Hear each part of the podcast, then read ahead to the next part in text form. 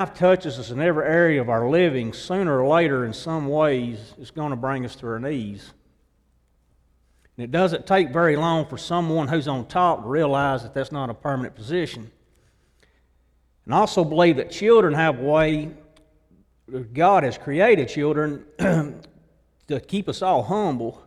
And a little girl, she asked her dad one day where he lived at when he was little, and he told her he lived in Chicago. She then asked him, Was that in the Old Testament or the New Testament? And even church has a humbling way of, of experience. And I read recently about a, about a statement that Mark Buchanan, he wrote that, uh, he said, I assume you're like me. I get itchy skin and scratchy throat after an hour or so of church. I get distracted. I get cranky when it goes too long. My feet ache, my backside numbs, my eyes glaze over, my mind fogs, my belly growls, and I find myself fighting back yawns and then not fighting them back at all. And I'm the pastor. There's no story by H.A. Ironside, who was the pastor of Moody Church in Chicago. and he felt that he was not humble as he ought to be. So he asked an elder friend what he could do about it. And his friend replied, What you need to do is make a sandwich board with a plan of salvation and scripture on it, and wear it and walk through the business area of all Chicago and downtown Chicago for a whole day. So Ironside did as his friend, he took his friend's advice, and on, upon completion of the humiliating experience, he returned to his house. And as he took off the sandwich board, he caught himself thinking, There's not another person in Chicago that would be willing to do a thing that I just did. And you can see he missed the whole lesson because in putting away the sandwich board, he got proud all over again. So life teaches you humility if you're a willing student, and it will teach you anyway, but it can beat you up if you don't cooperate. And that's what Solomon is going to teach us here in chapter 8. He's going to remind us of all things that make us humble, and he's going to teach us all these things that, that we observe about life that they're okay. The first thing he's going to teach us is humility is knowing what you don't know. Look down at verse 1, if you will. Who is like a wise man, and who knows interpretation of a thing? A man's wisdom makes his face shine, and the sternness of his face is changed. You know, over and over again in the, in the Bible, we are warned against being wise in our own eyes. And when this warning is heeded, the result is a happy, humble Christian well, I'm sorry. He's a happy, humble Christian, but listen to what Solomon says here. A man who depends on God's wisdom, that, that man has a shining face, and, it, and his conscience is changed by the wisdom God has given him. And he knows what he, what, he knows what he doesn't know, but he also knows whom he does know. And he's not worried about the things that he can't comprehend because he has acquired the wisdom of God, and the wisdom has taken the sternness out of his conscience and has given him a shining and a happy face. And he is humbled by his own inability to piece life together. But his stern face has changed, and now he has a shining conscience because he knows God and he has discovered God's wisdom for his life. So, the first step toward true knowledge is revelation or ignorance without it. And Paul wrote to the Corinthians and uh, 1 Corinthians 8 2, he says that, and if anyone thinks he knows anything, he knows nothing yet as he ought to know. And, you know, the Bible teaches us that while it is important to, to acquire knowledge, it's a never ending pursuit. I love gadgets, especially ones that I use for hunting and fishing. And I get them from time to time from people because they know I like to use them. But it's almost like a curse when they give them to me because I can't figure out how to make them work most of the time. And I could read the owner's manual, but now the manual comes in four different languages, and it might as well all be in different languages because I can't read none of them. And what's really frustrating is that, that Brantley knows more about them than I do. And he knows how all things work, and he tells me where to plug the cords in because he's grown up in that. And but what do you think that the kids that we're raising are going to have to deal with a change of knowledge every single year the rest of their life at an accelerated pace? You know, change happens now a lot quicker than it did, you know, when we were coming up. And the fact of the matter is that, that wise is the man who knows what he doesn't know. And humility is coming to grips with, with the fact that, that what we know is such a small part of the total knowledge available to mankind. And that if anyone thinks they're educated, that makes them candidate for pride. They need to go back and, and look back at the statistics I just shared. And Solomon tells us that, that when we have true wisdom, that that wisdom comes from God and God alone. We don't have a, stern, a stern, worried face about what we don't know. We have a shiny face because we know God. Number two, humility is living with what you don't like.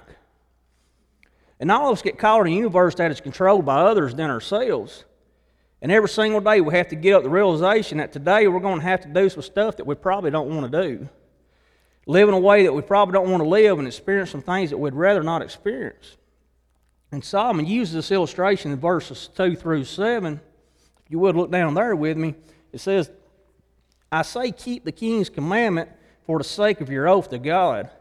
Do not be hastily to go from his presence. Do not take your stand from, for an evil thing, for he does what, whatever pleases him. Where the word of a king is, there is power, and who may say to him, What are you doing? He who keeps his command will experience nothing harmful, and a wise man's heart discerns both time and judgment. Because every matter there is a time and a judgment, though the measure of a man increases greatly. For he does not know what will happen, so who can tell so who can tell him when it will occur? Now, that's a long, wordy paragraph, but let me wrap it up in just a few words. Nothing can be more humbling than to be in a, a situation that you feel you have no control over. And Solomon here, he uses this illustration of a king in power, and as a citizen under his power, you, you really don't want to obey his authority. But listen to Solomon's word keep the king's commandment for the sake of your oath to God, not because you like the king. In other words, even if you don't understand what in the world a king is doing, and you sure don't agree with it, humble yourself before his authority for the sake of your allegiance to Almighty God.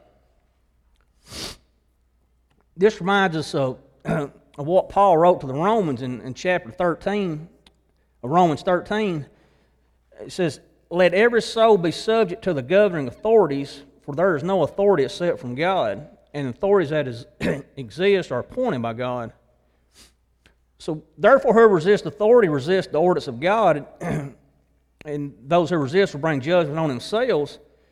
Now, of course, God, now, of course, Paul and Solomon are not telling us that we should do things that violate God's standard. And the book of, of Acts actually teaches us it's better to obey God than to obey man. But if authority, if that's only if the authority puts us in opposition to God's direct will, we should disobey authorities and obey God. But most of our problems are not like that. Most of our problems come from we think the speed limit should be faster than what it is. And, and living what you don't like, anybody else has to deal with that. I mean, there's a hundred laws I'd like to change, but we just deal with it. And every day you get up and you go out in this world and, and you don't have control of what's going on, there's a whole bunch of that stuff you have to deal with, and you don't like it, and you have to live with it. And you know what happens when you do that? It humbles you and it humbles me. It teaches you humility. It causes you to realize that, you know, we're really not in control. That you're not even sure what the questions are, let alone what the answers are. And you recognize your dependence on Almighty God. And humility is knowing what you don't know and living what you don't like. But number three, humility is also accepting what you can't change. You know, it's frustrating to get in a situation where you have you've got control, and all of a sudden you don't have that control anymore. And so much of life, as we understand and learn about it, as we experience it, it's uncontrollable. We just think we have a handle of it, and then all of a sudden things turn and go south. And notice that Solomon gives us illustration of, of that in the next verses. Look at verse, uh, verse 8. He says, No one has power over the Spirit to retain the Spirit, and no one has power over the day of death. There is no release from that war, and the wickedness will not deliver those who are given to it. So Solomon says there's something about life and you can't have any control over it. And you know what that is? That's death. you don't know when it's, go- when it's going to come and what the circumstance will be. There are certain things we have no control, and death is certainly one of those things. There's an old legend that I read that it's about a merchant that, that went to Baghdad one day who sent his servant to, to the market. Before very long, the servant came back, and he was white and he was trembling with great agitation. And he said to his master, Down at the marketplace today, I was jostled by a woman in the crowd, and when I turned around, I saw it was death that jostled me. She looked at me and made a threatening gesture.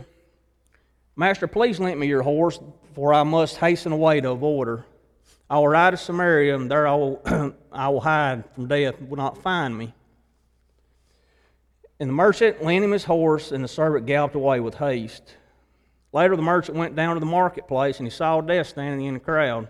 He went over to her and he asked her, he said, Why did you frighten my servant this morning? Why did you make a threatening gesture towards him? That was not a threatening gesture, Death said. It was only a stare of surprise, for I was surprised and astonished to see him at the marketplace, for I have appointment with him tonight in Samaria. You cannot program the end of your life. You do not run from death, it is out of our control. And then he gives us another illustration of verse 9. Not only does, not only does death illustrate this, but so does distress. Verse 9 tells us, All this I have seen and applied my heart to every work that is done under the sun. There is a time in which a man rules over another to his own hurt. So don't be surprised when, when you're mistreated by those that are in authority over you, whether that be a boss or whoever. Don't be surprised when you're hurt by someone that you've trusted. And according to Solomon, that's life, and that's just the way it is. Life is filled with distress, and the wise man who understands it, and, and the wise man accepts that. And we need to learn how to change what we can change live with that which we have no power. Change the things that you can change, but ask yourself when you think about all the things that distress you, how many of these things do I actually have control over? Which of these things can I change? If you can change them, work at changing them, but if you can't, just accept it and don't let it ruin your life. Because that's what happens to so many people. There are just some things that we cannot change. Number three, deception. Look down at verse 10. Then I saw the wicked buried who, who had come and gone from the place of holiness. They were forgotten in the city where they had so done. So this is also vanity. Warren Wiersbe, Wiersbe had a comment in his, in his book on Ecclesiastes, and says, verse 10, that Solomon reports on a funeral that he had attended. The deceased was a wise man who had frequented the temple, the place of the holy, and had received much praise from people, but he had not lived a godly life. Yet he was given a magnificent funeral and an elegant eulogy, while the truly godly people of the city, they were ignored and they were forgotten. I remember a story about two brothers that were uh, they're wealthy, and one of them died. the brother who, who still lived wanted the pastor to say something nice about his brother. And he said, I'll give your building program $100,000 if you'll tell, my, tell the people that my, at my brother's funeral that he was a saint. So the pastor took the $100,000 and he gave it to the church treasurer and they deposited in church account. They came for the brother's funeral and the living brother sat in the front row and he waited to the pastor to eulogize his brother. And as the pastor got up there, he was talking about the man who died. And he said, The man whose remains are in this coffin was a crook. He was an evil man. He stole from people. He did so much that he didn't get caught for. He was a wicked, evil man. But next to his brother, he was a saint. But is it, you know, really ain't that how it is? And Solomon says sometimes you just see stuff going on, you can't control it, and you just have to accept it. Don't get bent out of shape about it. You can't do anything about it. You know, that's just how life is. Sometimes it's very deceptive in the way it plays out. And then he adds one more thing, and that's defiance. And that's another thing you can't control. Look at 11 through 14, if you will. because the sentence against an evil work is not executed speedily, therefore the hearts of the sons of men is fully set in them that do evil. Though a sinner does evil a hundred times and his days prolong, yet I surely know that it will be well with those that fear God, who fear before him, but it will not be well with the wicked, nor will it prolong his days which are as a shadow, because he does not fear before God. So Solomon says sometimes when we look out at life, we see people that just shake their fist in the face of God. And he's saying, I live like this, they say I live like this all my life. Nothing has happened to me yet, and nothing's going to happen to me. I'm the captain of my life, and we see that often. We see that wicked people towards God, it looks like they're actually getting away with it. Because the Bible says, verse 11, because the sentence against an evil work is not executed speedily, therefore the heart of sons of men is fully set in them to do evil. And, you know, really, we're foolish to think that God confides to our own clock. And He works on a different timetable and He hasn't paid all of His debts yet. And one of these days, there will be a day of reckoning. So don't be fooled by the, the apparent success of, of wicked men. We have learned from this passage of Scripture that, that, that humility is knowing what you don't know, living what you don't like, and accepting what you can't change. Number four, humility is enjoying what you can't explain. Look at verse 15 if you would. So I commend enjoyment because a man has nothing better under the sun than to eat, drink, and be merry. For this will remain with him in his labor all his days all the days of his life, which God gives him under the sun. And if you've been following along, this is the fourth time that Solomon says this, and this is one of the biggest surprises I've found in studying this book, is how much Solomon says enjoy life. If y'all write down one thing tonight in your notes, that's what I want you to write down. Is, you know, enjoy life. But Jason, you're talking about death, distress, defiance. Now you're telling us enjoy life.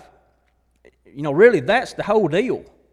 Solomon said, You can't change any of that. It ain't going to happen, so don't get caught up in pursuing all these unanswerable issues. Just accept the fact that some of these are just the way life is and enjoy the life that Almighty God has given you and has given me. He's given us so much good between the time that we were born and the time that we die. And sometimes, if we're not careful, we get so energized on these issues that we can't get our arms around that we don't enjoy life that God has given us. And God tells us to enjoy life and delight in our own labor. So that means, you know, if you have money and you're a good steward, enjoy what you have left. This is not a eat, drink, and be merry like the world, but this is a positive faith outlook of the children of God who understand that life is a special gift from the Almighty, and He gives us richly all things for us to enjoy. So, as believers, we don't sit around and mope over things that we can't explain. We rejoice in what we have from a gracious and a loving God. Don't sit around and mope. Get out, enjoy life. Enjoy the life that God has given you. Number five, humility is discovering what you can't discover. But you know that there's some things that, that we'll never find out. Look at verse 16.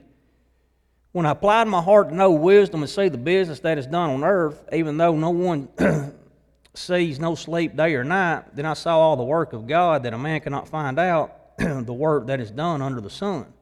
For though a man labors to discover it, yet he will not find it. Moreover, though a wise man attempts to know it, he will not be able to find it.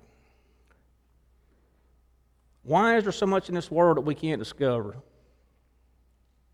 We're turning over knowledge every year, yet the Bible says there's so much that we'll never know.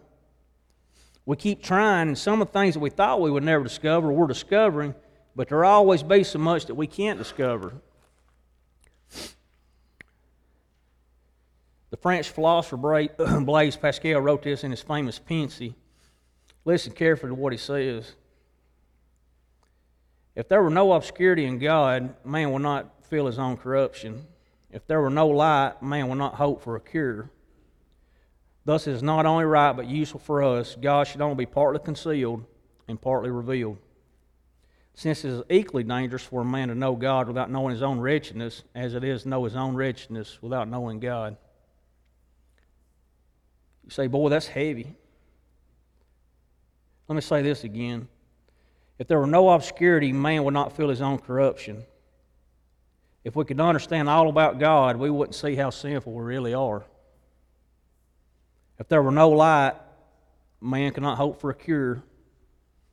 So it's only right and useful that God should be partly concealed and partly revealed, since it's equally as dangerous for man to know God without knowing his own wretchedness, as it is for him to know his own wretchedness without knowing God.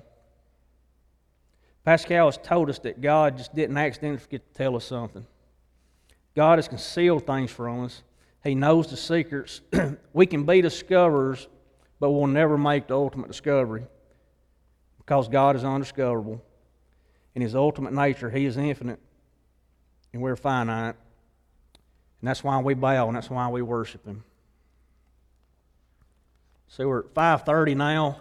Let's uh, let's come back at 5:35, and we'll pick up at uh, Ecclesiastes chapter 10, or chapter 9. I'm sorry. Wheel of his coffin car in a hot pink suit with $500 bills stuffed between his left thumb and his forefinger. When one of his gangland friends walked by the car made into a casket, he reportedly said, Man, that's living. Flannery O'Connor wrote a short story with the title, You Can't Be Any Poorer Than Dead. And I imagine at some level, even the Stokes family realized that as they lowered the well appointed coffin into the ground, dress it up as you want, you can't change the reality of it. It's what it is. Woody Allen once was reported to have said, I'm not afraid to die, I just don't want to be there when it happens.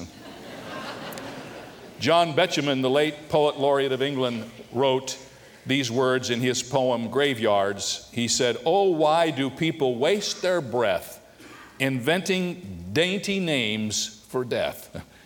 And we do that, don't we?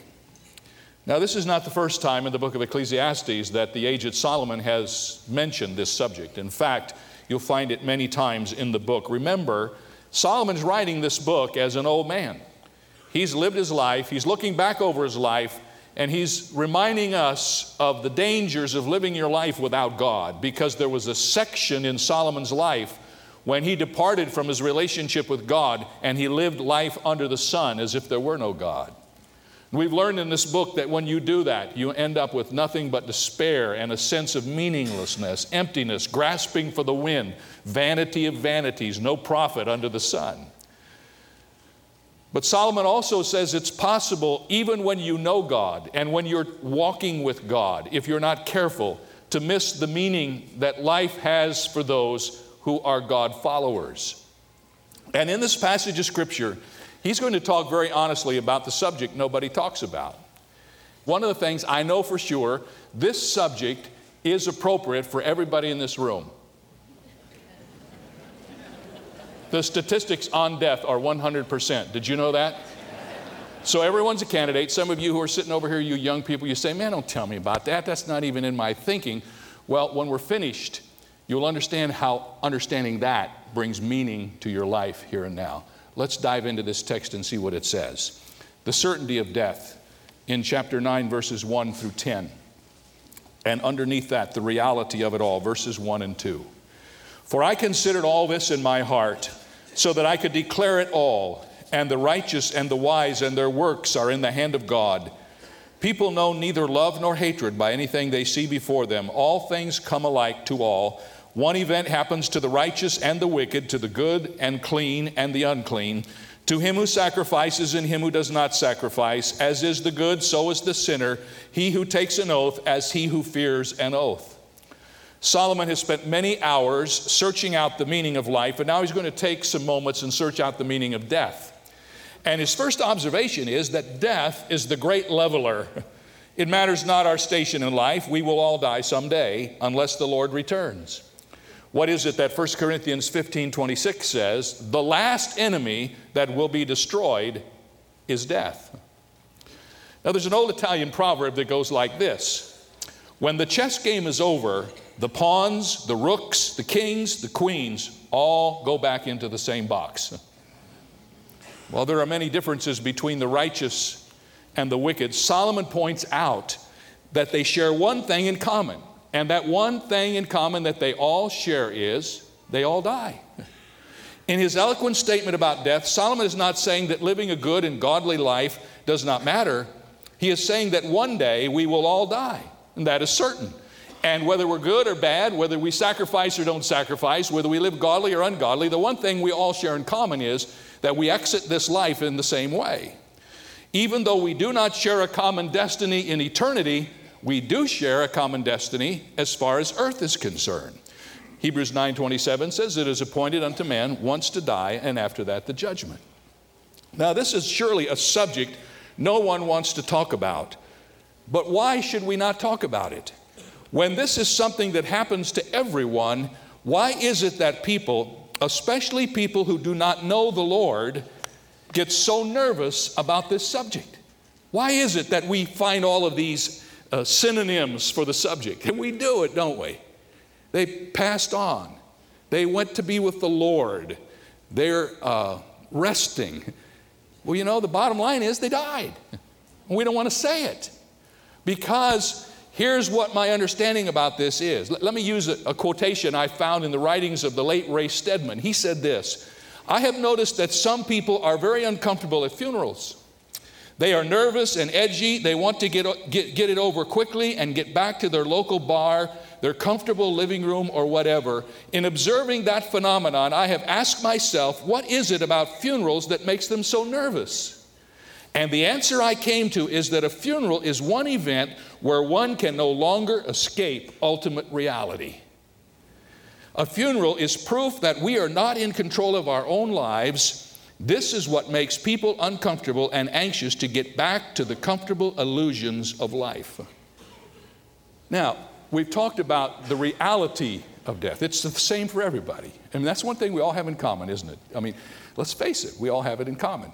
You say, Well, I appreciate it if you wouldn't mention it. Well, I'm mentioning it because it's in the Bible, and let's go on from there. Now, the fact that it's a reality brings us to the recognition that we all have a different response to this whole reality. And let's talk about some of the responses. First of all, let me tell you, based on verse 3, don't deny it. Notice what it says. This is an evil in all that is done under the sun, that one thing happens to all. Truly, the hearts of the sons of men are full of evil. Madness is in their hearts while they live, and after that they go to the dead. Solomon is going to teach us here in this passage of Scripture there's several ways you can deal with this subject without skirting around the issue. And he tells us that one of the things that's problematic to us when we talk about this subject is that we all know that how we respond to this reveals our heart. Whether we are facing our own death or the death of someone we love, how we respond to death tells us a lot more about ourselves than we would like to know, perhaps. As a pastor, I have witnessed all kinds of responses to death. In fact, before I became a pastor, while I was a student at Dallas Seminary, I was a chaplain at the Baylor Hospital for two years, and I dealt with it every day as a young man. I, I mean, I, I didn't even know what I was doing. But I saw everything you can imagine from people totally going into despair to the point where they were doing harm to themselves, and to others who walked into the presence of death as children of God and while they were sorrowing, they did not sorrow as others who had no hope. Death tells a lot about us. And Solomon is telling us here that the hearts of men are full of evil, and he says that they have madness in their hearts while they live and then they die. In other words, he's saying one of the things you can do is you can just you can just scoot on past this, act like it's not going to happen. Work work yourself into a frenzy so that you just deny it. I'll never forget a funeral I had when I was a young pastor back in Fort Wayne, Indiana. I had been asked to conduct the service of someone I'd never met, someone I didn't know, and I had been assured that they had been godly, and, and they came to me, and, and the family said, We'd like for you to do this service.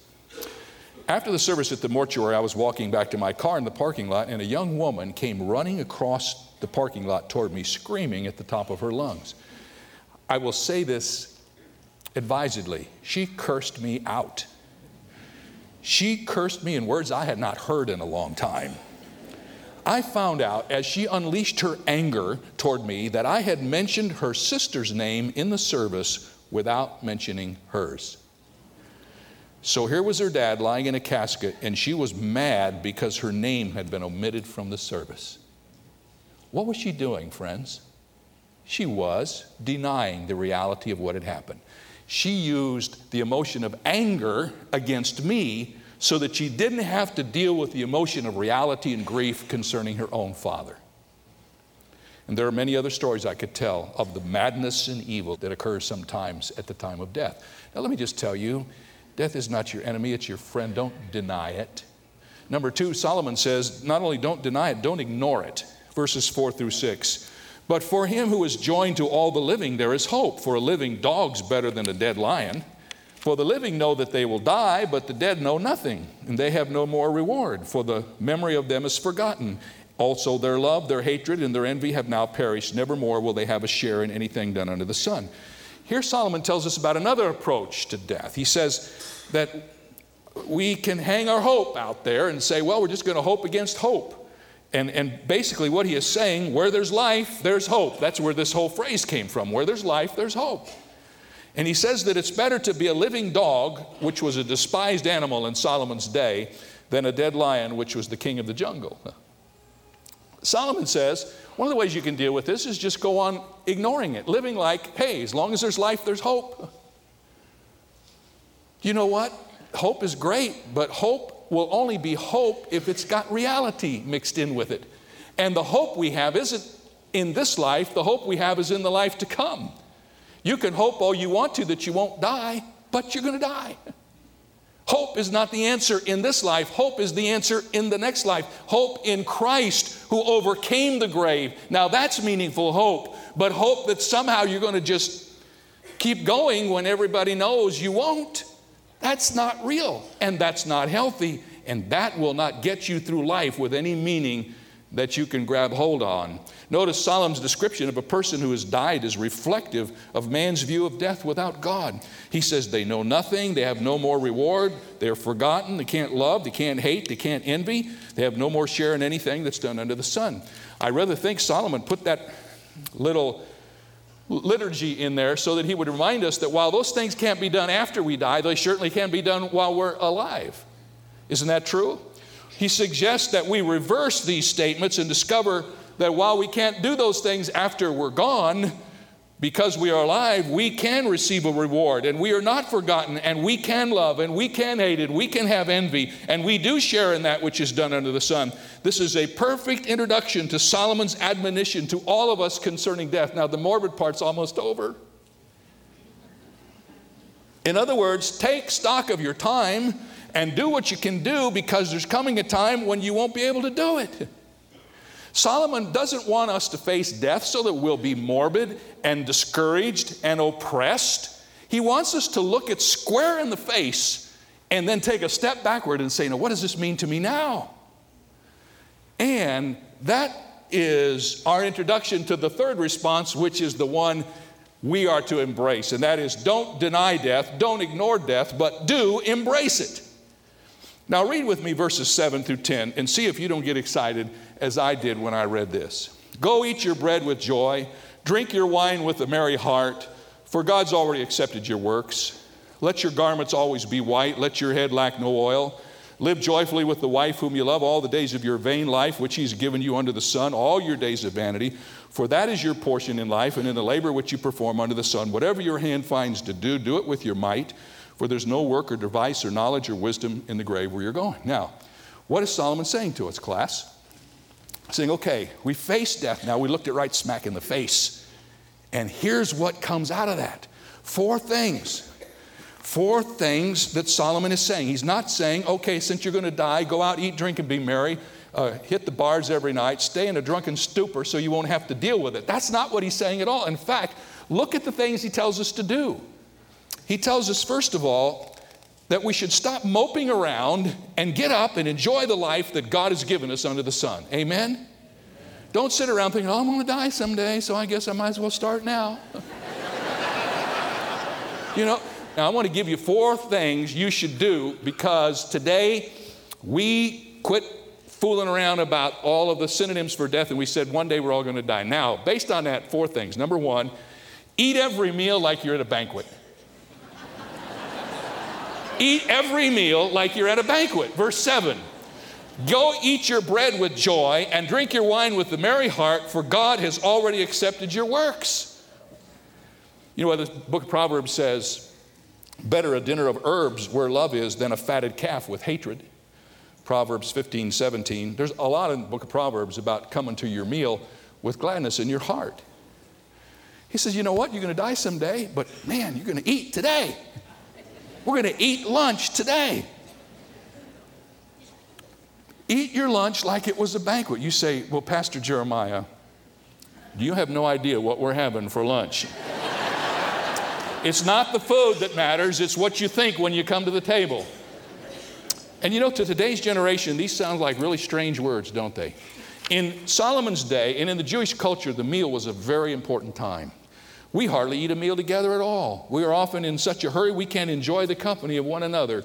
We have invented fast food, and I'm not sure fast food's good for us health wise or emotionally either. In Solomon's day, the evening meal after the long, hard day of work in the fields was a joyous and happy occasion. I think our fast food families could learn a lot from these Old Testament words. Get to the place where every meal is a banquet. Sit down and look around at who's at the table and enjoy your time. Now, I'll tell you the truth, this is a good sermon for me to preach after I come back from a cruise where every meal is a banquet. I mean, I have never seen so much food in my life. In fact, the motto on the cruise was never have so few eaten so much. I mean, but you know what? You don't have to be at a cruise table to enjoy a meal. What Solomon is saying is this listen to me. He's not saying go and, you know, do a lot of things so you don't have to think about life and death. No, he's saying let the fact that you see the, the shortness of life motivate you to take advantage of the life God has given you. Are you with me on that? How many of you know days and weeks and months can go by when you can't even remember who you ate with or if you did eat? And Solomon says, make your meals like they were a banquet. That's the first thing. Eat every meal like you're at a banquet. Here's the second thing celebrate every day like you're at a party. Celebrate every day like you're at a party. Let your garments always be white, verse 8, and let your head lack no oil. Now, in the culture of Solomon, special occasions were the focus of every family. Weddings and reunions and birthdays were times of great celebration when people would put on their dress whites and splash perfume all over their bodies. But note what the questioner is saying here. He is saying that we should be in a mood of celebration all the time. Let your garments always be white, and let your head lack no oil. In other words, don't celebrate just on special occasions, celebrate every day. You are alive. You have much to celebrate, so live joyfully and make every day a festival in life. You know, I think that's one of the benefits of this book we've been studying. Oh, yes, it's philosophical, and some people say it's a bit deep, but it causes us to wake up and smell the flowers and realize that life, life taunts us into becoming a part of its drudgery when God wants us to enjoy the life He has given us. The Bible says in Philippians chapter 4 and verse 4 that we're to rejoice always in the Lord and always rejoice. Isn't that interesting? Because if you listen to some people today, if you have to deal with the issue of death, you can't be joyful. No, Solomon says it's exactly the opposite. Once you realize that you have a certain number of years on this earth, and you understand, as we've already learned, that God wants these days to be enjoyable for you, take stock of where you are and quit moping around and go have a good meal with a friend and get up tomorrow and put on your best whites or whatever, scarves or whatever, and go out into the world with a spring in your step saying, Thank God I'm alive. I'll tell you, that's one lesson I've learned to thank God every day for a good night's rest and for the joy of waking up on the top of the earth. Amen. Eat every meal like you're at a banquet. Celebrate every day like you're at a party. Enjoy every day of marriage like you're on your honeymoon. Verse 9. Oh, come on, Jeremiah. Here we go. Watch this. Verse 9. Live joyfully with the wife whom you love all the days of your vain life which he has given you under the sun, all your days of vanity, for that is your portion in life and in labor which you perform under the sun. Solomon, you remember, had violated marriage in his life. He'd had a wife in his youth, And then he got caught up with the women of the world. And he got sucked into polygamy by all of the strange gods that came into his life. And he now stands at the end of his life and he says, Let me tell you what I wish I had done. I wish I had lavished all my love on the wife of my youth and enjoyed her all the days of my life. Marriage was created to bring joy into the lives of husband and wife. When there's mutual commitment and love, nothing can compare to the happiness in your home. Aren't these great thoughts? Eat every meal like you're at a banquet, celebrate every day like you're at a party, enjoy every day of marriage like you're on your honeymoon, and the last one is go to work every day like it was your last day to work. Verse 10. You know, I, I, want you to listen to me now. Listen to what he says. Verse 10 Whatever your hand finds to do, do it with your might, for there's no work or device or knowledge or wisdom in the grave where you're going. I read this week that by the time a person is age 50, if he has worked full time since college, he will have put in 56,000 hours of work. What if all that time could be devoted to God? Well, how could that be? By simply changing your attitude. You don't have to be a pastor or a missionary or a minister of music or anything else to devote your life to God. Just get up every day and say, Lord, this is your day. I devote this day to you. And all that I do, I want to honor you. If it's cleaning floors or whatever it is you do, do your thing for God. I read this week a word from prize winning Irish poet Evangeline Paterson. She sums up her life like this She said, I was brought up in a Christian environment where, because God had to be given preeminence, nothing else was allowed to be important. I have broken through to the position that because God exists, Everything is important. You know, that's a, that's a profound change, isn't it? I think some of us have been on that journey. I probably started out the same way that since, since God is the most important thing, only the things that you can tie directly to Him, like service and ministry, only those things are important. No, no. She said, I finally grew up and realized that since God is everything, then everything is important. And it doesn't matter what you do, as long as it's honoring to the Lord, you can do it with a full heart. Because life is short and unpredictable, Solomon urges us to approach our chosen work with passion and excitement. We are to live life wide open with enthusiasm for each opportunity we are given.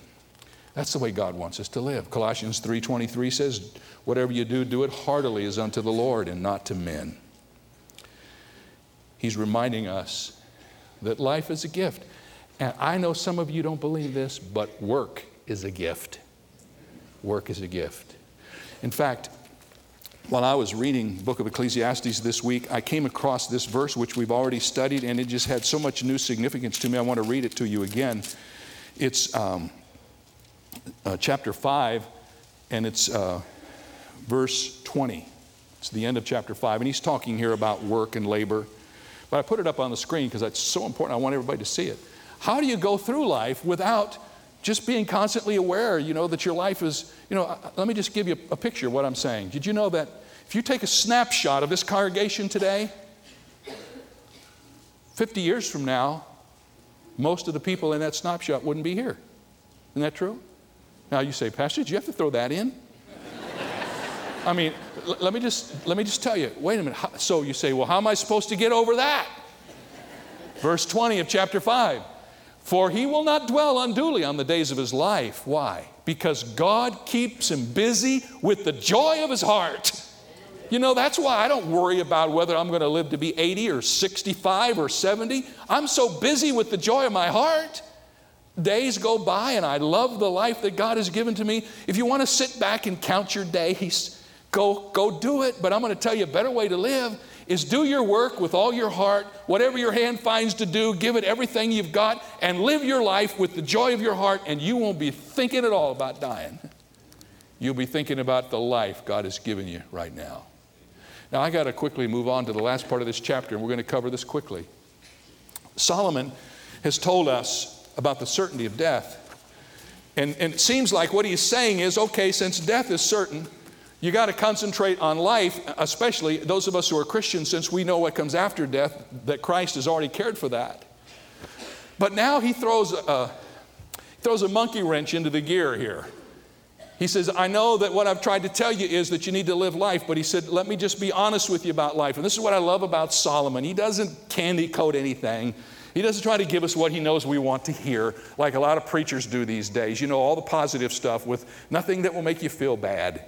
Get the warm fuzzies every Sunday when you go to church. You know, that's what some people believe. Solomon's not of that irk. He, he, he says, Let me tell you now, there's some things about life you need to be aware of. A couple things. Number one, in this life, the best man isn't always rewarded.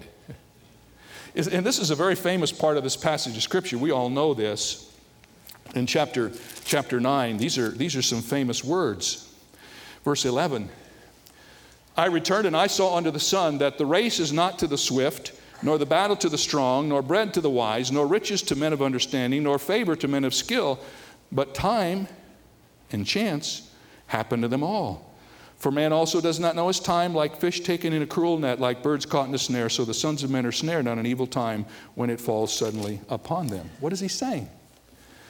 He's saying, Well, I'm, Solomon says, I want you to understand, friends, I'm not telling you to go out and, and do everything exactly right and be perfect and all of that, and in this life you will be rewarded. How many of you know that doesn't happen all the time? And how wise of Solomon to help us comprehend that. The race is not always to the swift. The best man doesn't always win. Life isn't fair.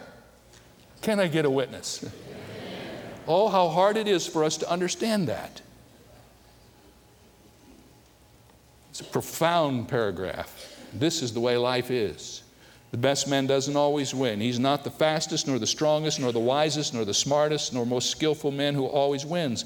Solomon says that sometimes what happens to us is not about our abilities or our readiness for the task, but it's about the timing or the opportunity that might happen. He calls it the chance. He's not talking about gambling here, he's talking about the fact that sometimes life just happens. You can't figure it out. In this life, there isn't anything you can control, and death is the thing that reminds you of that. Let me give you a little biblical illustration. Who was the biggest guy in the Bible? Goliath. He's killed by a boy that had a sling. Who was the wealthiest man in the Bible? Solomon. He messed his life up with disaster. Who was the fastest guy in the Bible? Joab's brother. He chased a guy who was bigger than him and ended up being run through by a spear. Who was the handsomest guy in the Bible? David's son Absalom, of whom it was said there wasn't a flaw in him from the bottom of his foot to the top of his head. He died hanging from a tree by his hair. The people with the greatest gifts often end up with the most tragic endings, especially if they're not wise.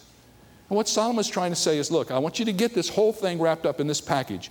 There's a certainty out there called death, and we're all going to face it, but don't let it destroy your life. Live your life every day with rejoicing because God has given you life. But then, while you're doing that, don't get so enamored with life that you think it's a perfect picture because it's not perfect. The best man doesn't always get rewarded. And then he gives us a little story at the end, and I'm going to have to cover this real quickly. But the, the last thing he tells us that is in this life, a good man's not always remembered. This wisdom I have also seen under the sun, and it seemed great to me. There was a little city with few men in it, and a great king came against it, besieged it, built great snares around it. And there was found in it a poor wise man, and he by his wisdom delivered the city. Yet no one remembered that same poor wise man. And I said, Wisdom's better than strength. Nevertheless, the poor man's wisdom is despised, and his words are not heard. Words of the wise spoken quietly should be heard rather than the shout of a ruler of fools. Wisdom's better than the weapons of war, but one sinner destroys much good. What is Solomon saying? Again, life isn't fair. Here's a poor man in a city who saved the whole city from an oncoming king who was going to destroy the whole place. And when it was all over, they didn't even remember him. They just acted like, well, you know, and all they talked about was the ruler who came against them. The evil ruler got more press, and the wise poor man didn't even get mentioned.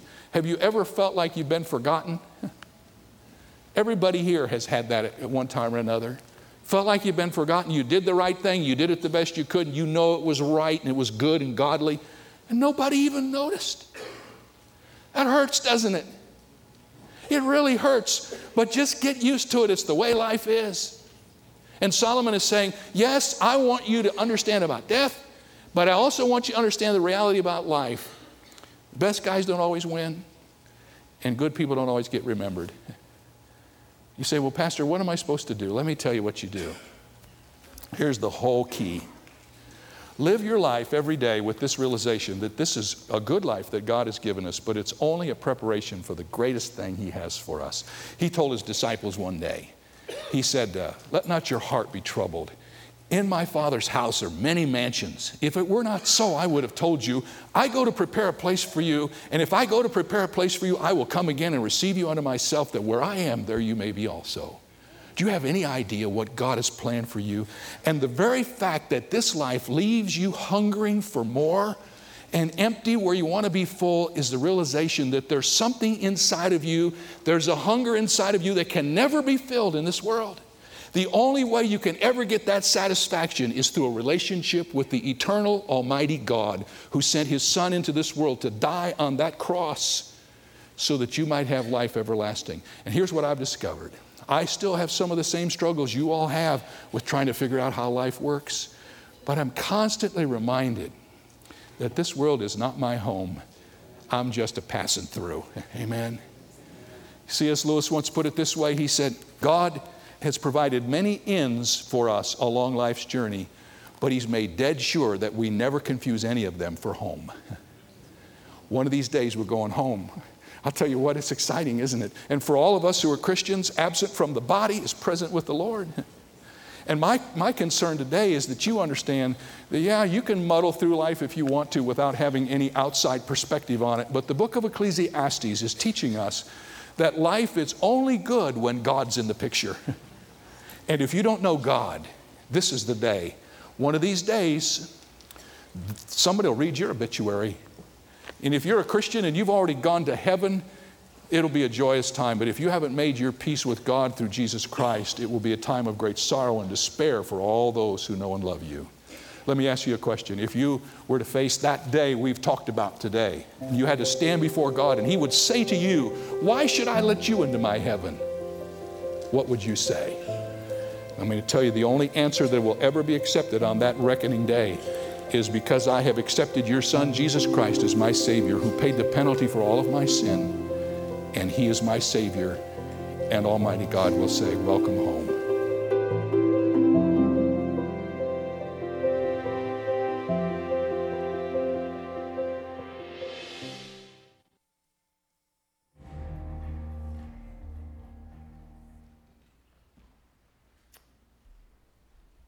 Okay.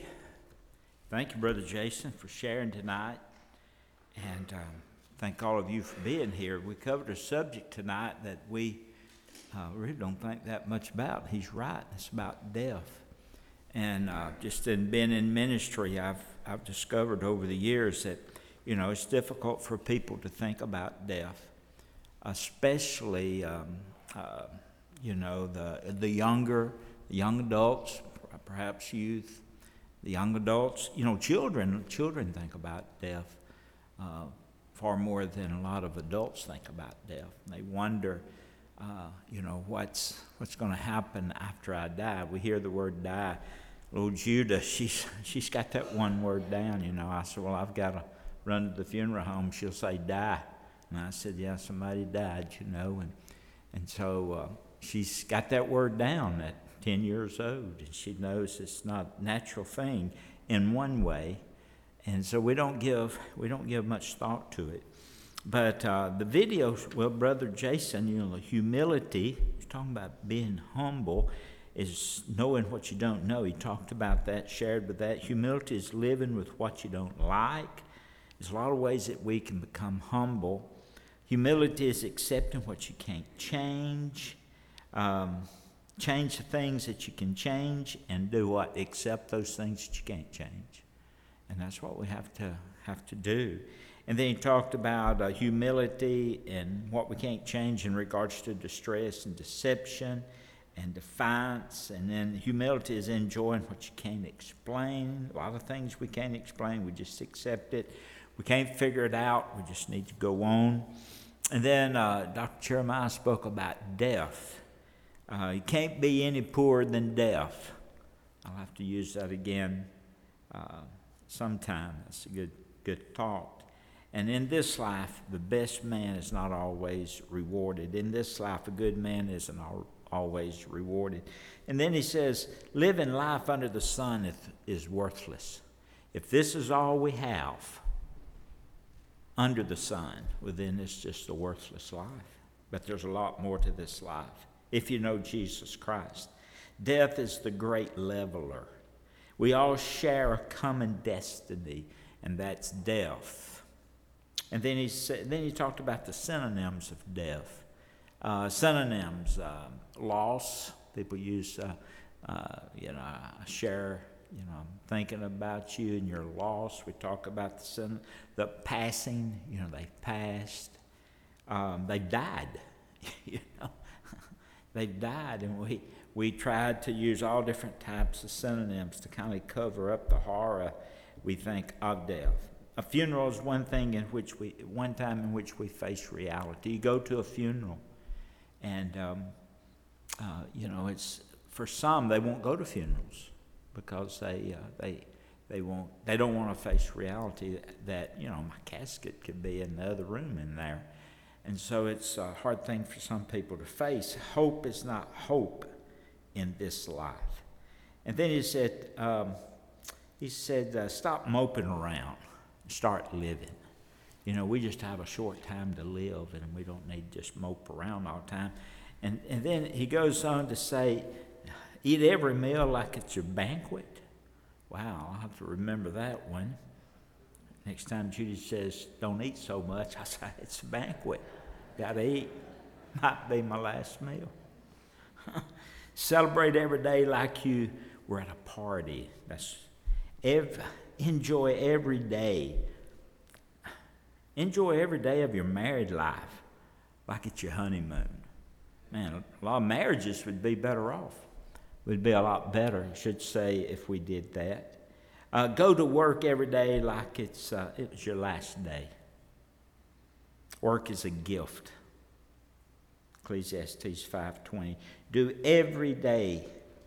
Uh, do every day with joy, and um, uh, and and don't count your days. You know, wonder when I'm going to die. You know, sit around and count your days. You know, don't. You know, I've heard people say, "Stop at a railroad crossing. Don't train. Don't count the train cars." You ever heard that? That's how many people's going to be at your funeral. I just thought I'd mention that in case, in case you stop at a crossing, don't have anything to do. but my dad, this is one his favorite verses. Whatever your hands find to do, do it with your might, for there's no work or device or knowledge or wisdom in the grave where you're going. So in the morning, get up, get at it, because it might be our last day, so let's just do it with all our might, okay? Let me make, uh, just remind you of the announcements. It's on your announcement sheet, but I need to, I failed to mention it this morning, but the WMU, Women's Missionary Union, uh, will meet tomorrow at 6.30 here at the church, and so uh, uh, Deb wanted me to, to make that announcement. So you have your meeting tomorrow, uh, WMU tomorrow at 6.30 here at the church. All right, uh, let's stand. We're going to be dismissed. Thank you again, Jason, for sharing with us tonight, and uh, you did a great job. It's a tough book, Ecclesiastes. Gets pretty deep. Ryan Hester, would you dismiss?